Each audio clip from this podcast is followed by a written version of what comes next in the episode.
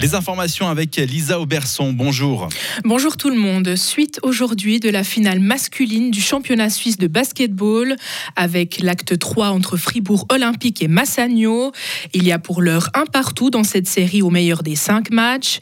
Les Fribourgeois devront avoir digéré la défaite subie mardi au Tessin. Ils avaient encaissé le panier décisif à une seconde seulement du terme de la partie. Boris Mbala, capitaine du Fribourg Olympique. Cette défaite nous fait du mal. Ça fait très longtemps qu'on n'a pas perdu. Perdre d'un point sur un match qu'on pouvait prendre facilement. Mais notre excès de confiance nous a fait du mal.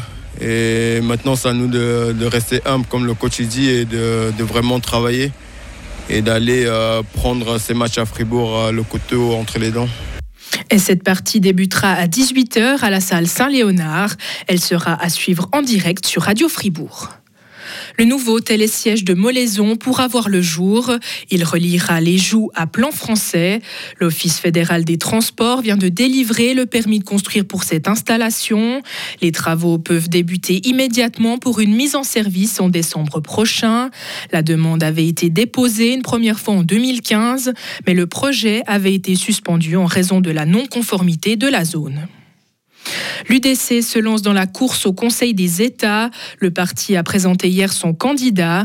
Il s'agit du conseiller national Pierre-André Page, aussi candidat à sa réélection. Il rejoint ainsi les 6 autres politiciennes et politiciens qui se sont déjà annoncés. Les élections au national et aux États auront lieu le 22 octobre prochain.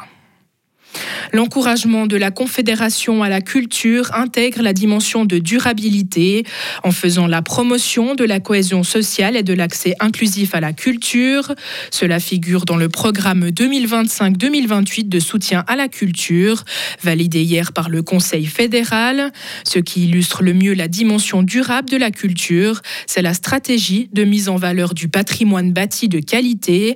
La Suisse est plutôt pionnière en la matière. Karine Barman est la chef de l'Office fédéral de la culture. Un des points les plus importants, c'est tout le travail qu'on fait autour de la notion de la culture du bâti de qualité.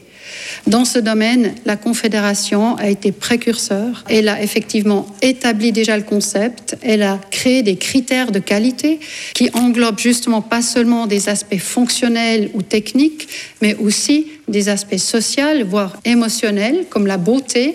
Ensuite, elle a dernièrement, sous l'impulsion du président M. Alain Berset, lancé à Davos, au début de cette année, une grande alliance internationale.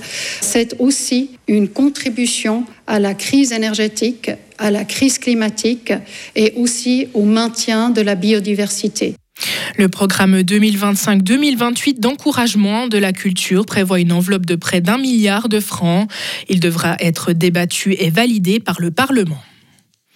En Colombie, les 4 enfants perdus dans la jungle ont été retrouvés vivants. C'est ce qu'a annoncé le président colombien hier sur Twitter. Les enfants âgés de 13, 9, 4 et 1 an erraient seuls depuis le crash de l'avion dans lequel ils se trouvaient.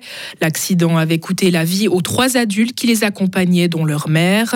Les recherches pour les retrouver étaient menées par l'armée dans des zones difficiles. Retrouvez toute l'info sur Frappe et frappe.ch.